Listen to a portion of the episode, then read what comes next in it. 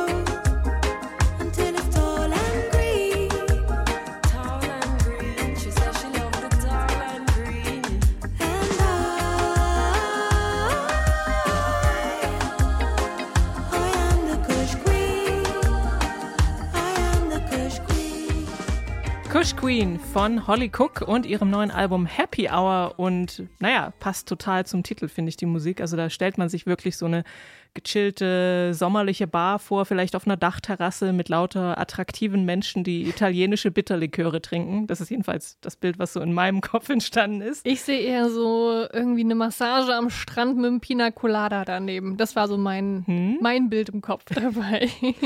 Ihre doch sehr eingängige und poppige, harmonische Form von Reggae, die performt sie hier mit ihrer Band. Es gibt fluffige Arrangements, ab und zu auch so dezente Dub-Einflüsse und immer alle, bei allem dabei ist ihre sehr butterweiche Stimme. Sie singt da von Emotionen und Zwischenmenschlichen, aber insgesamt, also durch die Musik natürlich vor allem, klingt das alles immer total positiv und optimistisch und entspannt. Also eine äh, Sommerplatte, auf jeden Fall. Ja, definitiv. Wie gesagt, der Pina Colada, der ist da äh, schon mehrmals durch meinen Körper gelaufen beim Hören dieses, dieses Song oder dieses Albums. Ähm, es ist so die Art von Reggae, die ich gerade noch ertragen kann, sage ich mal. Also was heißt ertragen, das ist ein bisschen zu krass. Ähm, Reggae ist sonst eigentlich nicht so meins. Ich finde aber sie ja, macht das sehr sympathisch und nicht ganz so aufdringlich. Ähm, trotzdem war es mir so in der Länge dann doch ein bisschen zu eintönig. Ähm, aber ich glaube, so zur Entspannung kann man das sehr gut hören. Und ihre Stimme, wie du sagst, die ist einfach, einfach wunder, wunder, wunderschön. Ich glaube, da kann niemand was gegen sagen. Ähm, ja, die Happy Hour dieser Woche war das hier von Harley Cook. Ja, und jetzt nochmal zu etwas völlig anderem. Ähm, die drei Mitglieder der Band Automatic, die haben sich in der DIY-Szene ihrer Heimatstadt äh, Los Angeles getroffen und äh, hatten also davor auch schon vor ihrer ba äh, bevor sie Automatic gegründet haben, auch schon in anderen Bands gespielt. 2019 haben sie mit Signal so ein sehr sprödes und schlecht gelauntes Debütalbum abgeliefert mit eisigen Synthes, stoischem Bass und motorischem Schlagzeug. Und damals ging es schon um Entfremdung und die Falschheit in sozialen Medien. Und naja, ähnlich desillusioniert geht es auch auf ihrem zweiten Album Excess zu.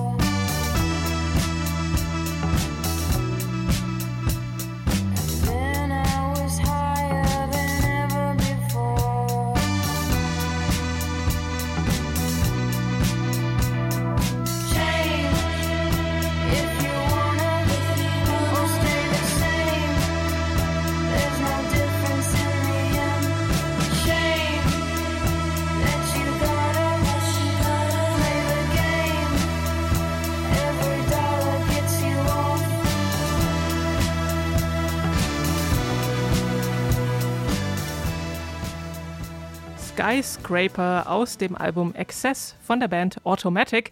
Und das haben sie, also das Album haben sie zusammen mit Jojo Ashworth aufgenommen. Das ist der Bruder von der sehr großartigen Sasami Ashworth, die wir ja auch schon im Podcast hatten mit ihrer neuen Platte. Ähm, ja, sie singen Change if you wanna or stay the same. There's no difference in the end. Also nicht gerade eine Motivationsplatte. Die Musik wirkt immer noch distanziert und trotzdem nimmt sie einen gefangen, finde ich. Also sie benutzen auch so synthetische Geräusche irgendwie, Schnarren und Quietschen und eben sehr, sehr viele Synthes. Und dazu noch dieser emotionslose Gesang, den sie alle drei abwechselnd oder auch mal zusammen beisteuern. Also das verstärkt diesen abgeklärten äh, Eindruck noch. Mhm, alles in allem irgendwie sehr, sehr kühl. Hm. Ich habe ähm, gelesen, haben sie in einem Interview mit dem Musikexpress gesagt, dass sie, dass ihre Musik äh, der Soundtrack zu einem Bankraub wäre. Fand ich irgendwie ein schönes Bild. Siehst du das auch? Dazu ist es mir ein bisschen zu ruhig. Wobei es natürlich, also da stelle ich mir eher so, weiß ich nicht, vielleicht Sabotage von den Beastie Boys vor. Mm. Aber vielleicht ist es ja gar nicht, äh, stimmt es ja gar nicht, denn eigentlich muss man natürlich kühl und berechnet sein, wenn man eine Bank überfällt, ja. Konzentriert vor allem, genau. Ich finde, das Album klingt irgendwie zugleich retro, aber irgendwie auch total spacey und futuristisch. Ich habe ähm, mich auch mal in dem einem Video äh, rumgetrieben und der erste Kommentar unter einem Video war One of the most progressive bands of the 60s. Das fand ich auch ganz passend. Da musste ich äh, auch lachen. Ähm, ja, mir hat das irgendwie gefallen. Mich, ich fand es richtig gut. Ich werde das mir definitiv auch noch mehrmals anhören, das Album dieses Jahr. Ähm, Gerade dieses sehr stoische Schlagzeug, was aber komplett gut funktioniert mit dem Gesang dazu. Ähm, irgendwie hat mich das komplett glücklich gemacht, das Album. Ich hätte nicht damit gerechnet, muss ich ehrlich sagen, weil ich jetzt mit denen nicht so gut bewandert war bis jetzt, aber ich werde das weiter verfolgen. Ich bleibe da dran, Anke. Neu auf der Playlist. Das Internet, das ist diese Woche komplett ausgerastet und das kann zumindest in der Popkultur eigentlich nur eins bedeuten. Es gibt einen neuen Song von Beyoncé. Vergangene Woche, da hat sie schon ihr neues Album Renaissance angekündigt. Das soll am 29. Juli erscheinen, wird ihr siebtes Album sein. Und wie sich das äh, für einen der größten Stars äh, dieser Welt gehört, hat sie das standesgemäß mit einem Cover auf der Vogue angekündigt. Oder da war sie drauf auf einem Pferd und dann hieß es auf einmal, ja, gibt ein neues Album. Ähm, das wird ihr erstes Album nach Lemonade sein, äh, was auch schon sechs Jahre her ist. Ich dachte mir, oh mein Gott, Krass, wie ja. schnell die Zeit vergeht. Und für Beyoncé, da geht es jetzt auf dem neuen Song Break My Soul auch ein bisschen zurück in die Zeit, in der Zeit. Denn auf dem Song, äh, auf Break My Soul, da sind die 90er endgültig zurück.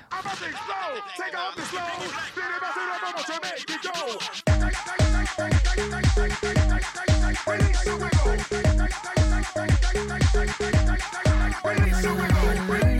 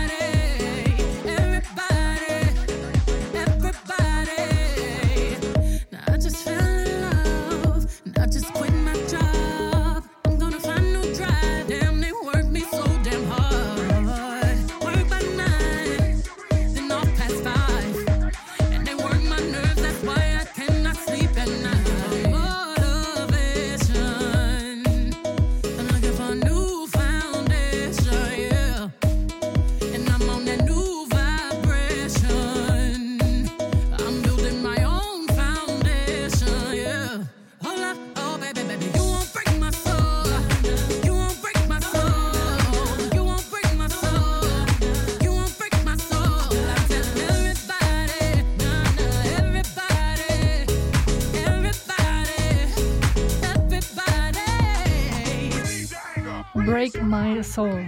Der neue Song von äh, Beyoncé, der ja die 90er zurückbringt.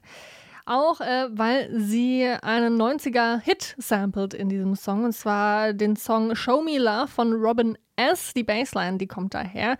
Und es gibt noch ein Sample, der Song Explode von Big Freedia. Ähm, der ist da auch drauf. Äh, dieses Release your anger, release your mind, release your job, release the time, release your trade, release the stress, release the love, forget the rest. Ähm, das hat sich nicht Beyoncé ausgedacht, sondern eben Big Freedia, ähm, ja, der auch äh, mit im Studio war für diesen, dieses Sample. Oder ist ja kein Sample dann mehr, ne, wenn er es nochmal neu aufnimmt. Inhaltlich ähm, bezieht sich der Song aber nicht unbedingt auf die 90er, sondern eher auf die heutige Zeit. Es sind Referenzen zur Pandemie drin, zum Maske tragen und allgemein könnte man sagen, geht es darum, neu anzufangen. Irgendwie sich nicht von der bedrückenden Arbeitswelt, vom alten Job oder so gefangen nehmen zu lassen, sondern zu sagen, nee, ich kündige jetzt meinen Job und fange ganz neu an. Und anscheinend haben das auch einige Leute gemacht im Internet.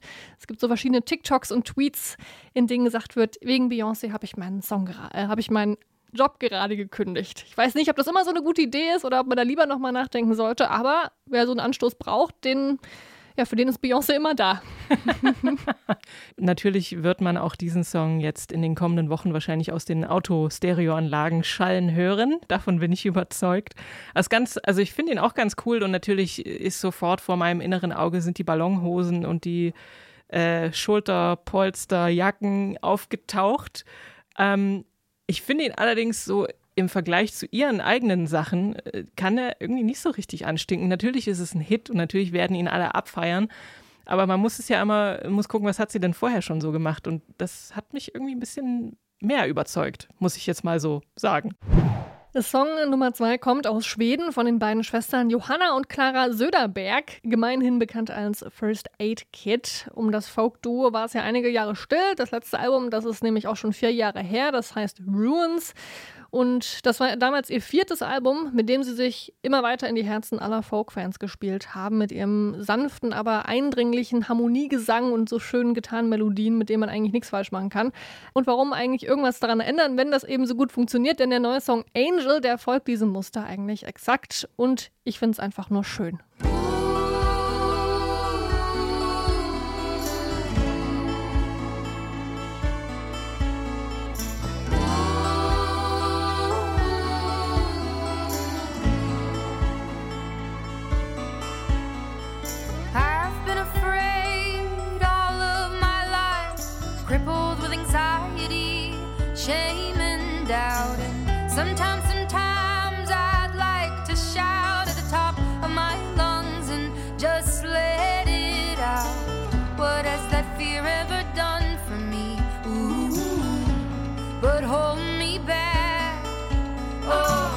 What has jealousy and hate ever done for you but remind you of what you think you lack. So give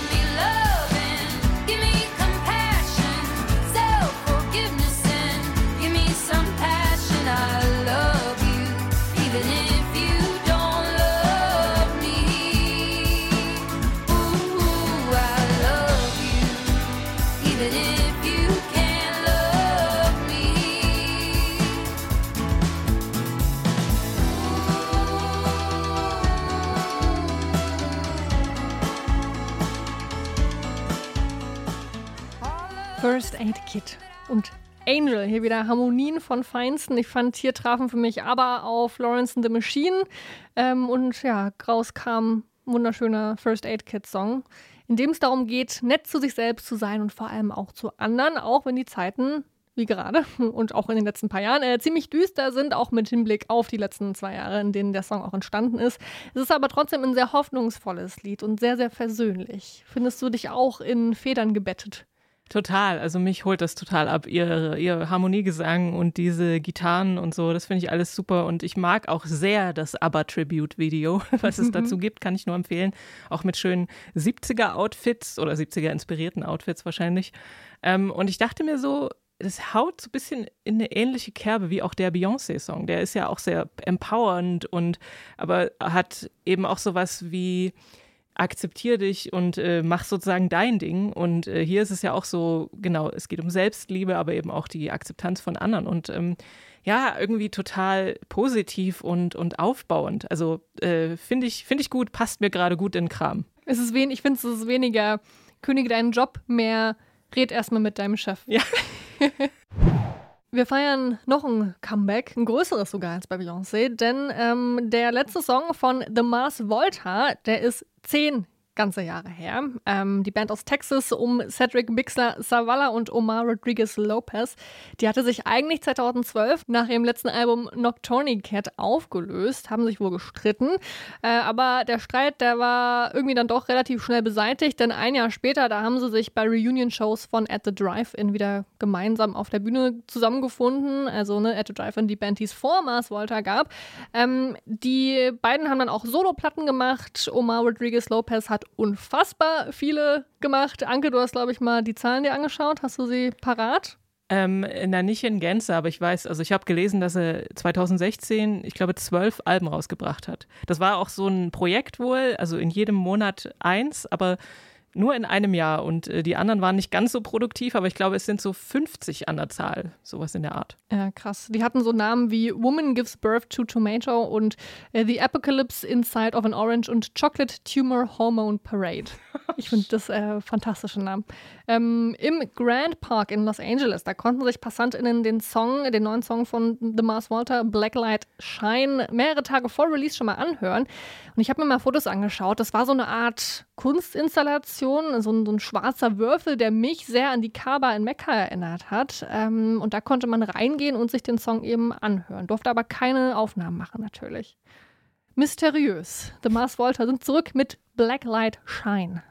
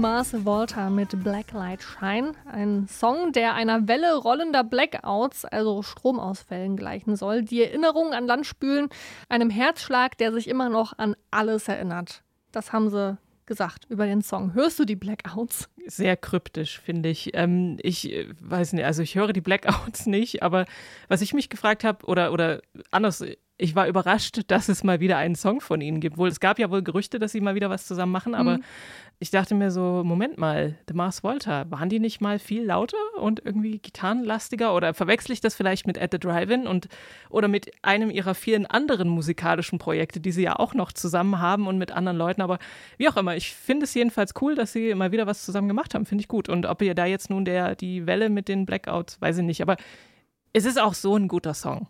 Es ist ein guter Song. Ich fand, ich war eh, also ich kenne mich gar nicht aus mit The Mars Walter, auch nicht mit, der, mit At the Drive-In. Ich kenne nur die Shirts, die Leute tragen.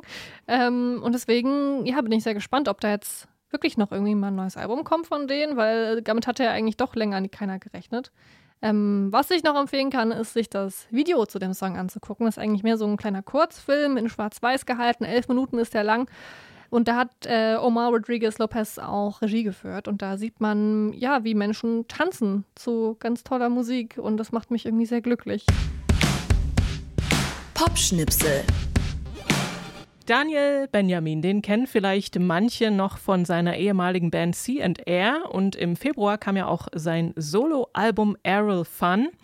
Ähm, aber auch sonst ist Benjamin ja sehr umtriebig und äh, hat eben kürzlich mit einigen Gleichgesinnten das Non-Profit-Label Ghost Palace gegründet. Eingangs hat er ja schon gesagt, dass sie wollen, dass nicht die Musiker immer und Musikerinnen immer am Ende der Vergütungskette stehen sozusagen und äh, erstmal alle anderen verdienen und dann am Ende sie, weil es geht ja um das, was sie erschaffen haben. Das ist also eine sehr gute Idee, finde ich. Warum ist eigentlich noch nicht vorher jemand drauf gekommen? Beziehungsweise vielleicht ist ja vorher schon jemand drauf gekommen, aber Sie machen es jetzt jedenfalls selbst. Ich habe ihn dann gefragt, wie genau das funktionieren soll. Es funktioniert aber ein bisschen wie so eine, ein Vereinsleben, sage ich mal, ähm, im Sport oder Modelleisenbahnclub oder sowas. Da ist ja auch erstmal kein Geld mit zu verdienen, sondern die Leute haben Bock da mitzumachen. Und so funktioniert auch meine Position im Label und die von den anderen. Und wir haben natürlich was davon. Also genauso wie ein irgendwie Hobby-Volleyball-Team hat auch was davon. Die können Sport machen, die können ein bisschen rumfahren, gegen andere Mannschaften spielen. Das macht ihnen Spaß. Ähm, und so können wir natürlich im Optimalfall mit unserer Kunst auf jeden Fall Geld verdienen, aber eben nicht mit dem Label. Und das ist so ein bisschen das, äh, die Win-Win-Situation, dass wir natürlich alle darauf achten, dass wir mit der Kunst Geld verdienen. Dazu beiträgt und ganz entscheidend dafür ist dann auch ein aktives und großes Netzwerk und das haben sie und das erweitern sie natürlich immer noch weiter. Sie bringen Musik raus von KünstlerInnen äh, aus zum Beispiel Deutschland, den Niederlanden, Kanada, England und so weiter. Aber im Gegensatz zu anderen Labels, wo jetzt vielleicht jemand ankommt und sagt, hier, ich habe hier ein paar Demos, würde gerne ins Studio gehen, gebt mir mal 5000 Euro, müssen das die Künstlerinnen und Künstler bei Ghost Palace selbst finanzieren. Wir wollen den Künstlern und Künstlerinnen die Möglichkeit geben, Aufnahmen zu machen mit ihrem Budget, das sie haben. Wir haben auch diverse Studios, also ich habe zwei Möglichkeiten. Ich habe ein Haus in Griechenland am Meer, wo ich äh, aufnehmen kann. Ich habe ein kleines Studio in Berlin. Zamonta Cola, das ist äh, mein Drummer, der hat in Leipzig ein Studio. Und da können wir mit geringstem finanziellem Aufwand den Bands ermöglichen, aufzunehmen. Aber letzten Endes geht es natürlich darum, wenn du bei einem Label bist, wo du 100% der Einnahmen bekommst, dann musst du natürlich die Ausgaben auch selber stemmen. Mit dem einen Unterschied, dass wir natürlich sagen, wir glauben eben an das Do-it-yourself. Äh, das heißt, du kannst sehr viel selbst machen. Also du kannst letzten Endes eine Platte für 1000 Euro aufnehmen, wenn du willst. Wir haben die Möglichkeiten. Ihr könnt unsere Räume nutzen. Aber wenn ihr jetzt zum Beispiel wollt, dass wir da mitmachen, also dass wir da irgendwie drei Wochen lang an den Reglern sitzen, dann wird es natürlich teurer. Und das ist ja auch die Art und Weise, wie wir letzten Endes mit unserer Kunst dann Geld verdienen. Also wenn ich jetzt eine Platte produziere von einer anderen Band, dann ist das ja meine künstlerische Aktivität und dafür verlange ich natürlich auch Geld, ist ganz klar. Und ich habe äh, Daniel Benjamin noch gefragt, äh, ob sie dann das Gleiche machen wie andere Unternehmen auch, nämlich so das Geschäftsjahr auswerten, vielleicht einmal im Jahr, oder ob sie so fünf oder zehn Jahrespläne oder sowas ähnliches haben. Wir haben quasi gesagt, wir werden die ersten fünf Jahre überhaupt kein Resümee ziehen. Das ist uns das Allerwichtigste. Also wenn jetzt, sagen wir mal, von einem Album, was wir veröffentlichen, irgendwie nur zehn Kassetten verkauft werden, dann sagen wir nicht, oh nein, sondern dann sagen wir, ja gut, sind zehn, da bauen wir drauf auf und wenn wir einen riesen Erfolg haben, wie jetzt, also bei Jules Maxwell zum Beispiel, das lief sehr gut, fast schon zu gut für uns. In fünf Jahren werden wir dann irgendwann mal hin, uns hinsetzen und sagen, okay, was hat es gebracht? Machen wir es weiter oder nicht? So. Und im kleinen Stil werden wir natürlich uns ständig verändern auf dem Weg und haben auch sehr viel Konversationen darüber. Und so wird nächstes Jahr zum Beispiel auch Fokus auf Booking sein. Also wir haben schon eine kleine Booking-Agentur gegründet, das machen wir dann auch selbst. Werden, eigentlich wollen wir ein komplettes utopisches Musikbusiness aufbauen. Da waren Sie selbst überrascht über den Erfolg des, des einen Albums. Ich finde das total sympathisch ähm, und, und hoffe, dass das auch länger funktioniert. Ich finde, ja, eben auch mal nicht nur auf die Zahlen zu gucken und nicht zu sagen, hey, nur weil sich ein Album nicht gut verkauft hat, schreiben wir den Künstler oder die Künstlerin jetzt komplett ab, ähm, sondern ja, glauben weiter dran und supporten weiter. Das äh, sollte es viel, viel öfter geben. Bei den größeren Labels ist das nämlich überhaupt gar nicht so, ne? Da wird ganz genau geguckt, hat das sich jetzt gelohnt oder nicht. Und ja. Ist auch, finde ich, so ein, ähm, also einerseits ist dieses DIY-Ding ja nicht direkt neu, aber dieses alles selber machen, das hat schon was sehr zeitgenössisches irgendwie, so, dass heute eben MusikerInnen auch selbst alles selber machen. Also vom Schreiben bis Aufnehmen, über Produzieren bis Promoten und Bucken und dies, das und das. In dem Fall müssen sie es halt nicht sozusagen ganz alleine machen, sondern haben dieses Netzwerk im Rücken, das sie dabei unterstützt. Also, mhm. also ein totaler, ein totales Kind seiner Zeit, dieses Label. Aber ich drücke ihnen natürlich auch alle Daumen dafür, dass, dass das klappt. Und morgen am 25. Juni findet das große Ghost Palace Label Launch Konzert statt. Und zwar im Urban Spree in Berlin. Spielen werden dort der Dead Can Dance Keyboarder Jules Maxwell, das Post-Punk-Duo Klischee und natürlich Daniel Benjamin auch selbst. Das wird sicherlich sehr spannend. Also, falls ihr in Berlin oder Umgebung seid, schaut doch mal vorbei. Das lohnt sich. Das war's für heute von uns. Ich hoffe, wir konnten eure Stimmung ein bisschen positiv beeinflussen mit unseren Musiktipps. Für diese Woche verabschieden sich Maria Eintal und Anke Behlert und wir wünschen euch ganz viel Spaß beim Musik hören. Keine Angst vor Hits. Neue Musik bei Detektor FM.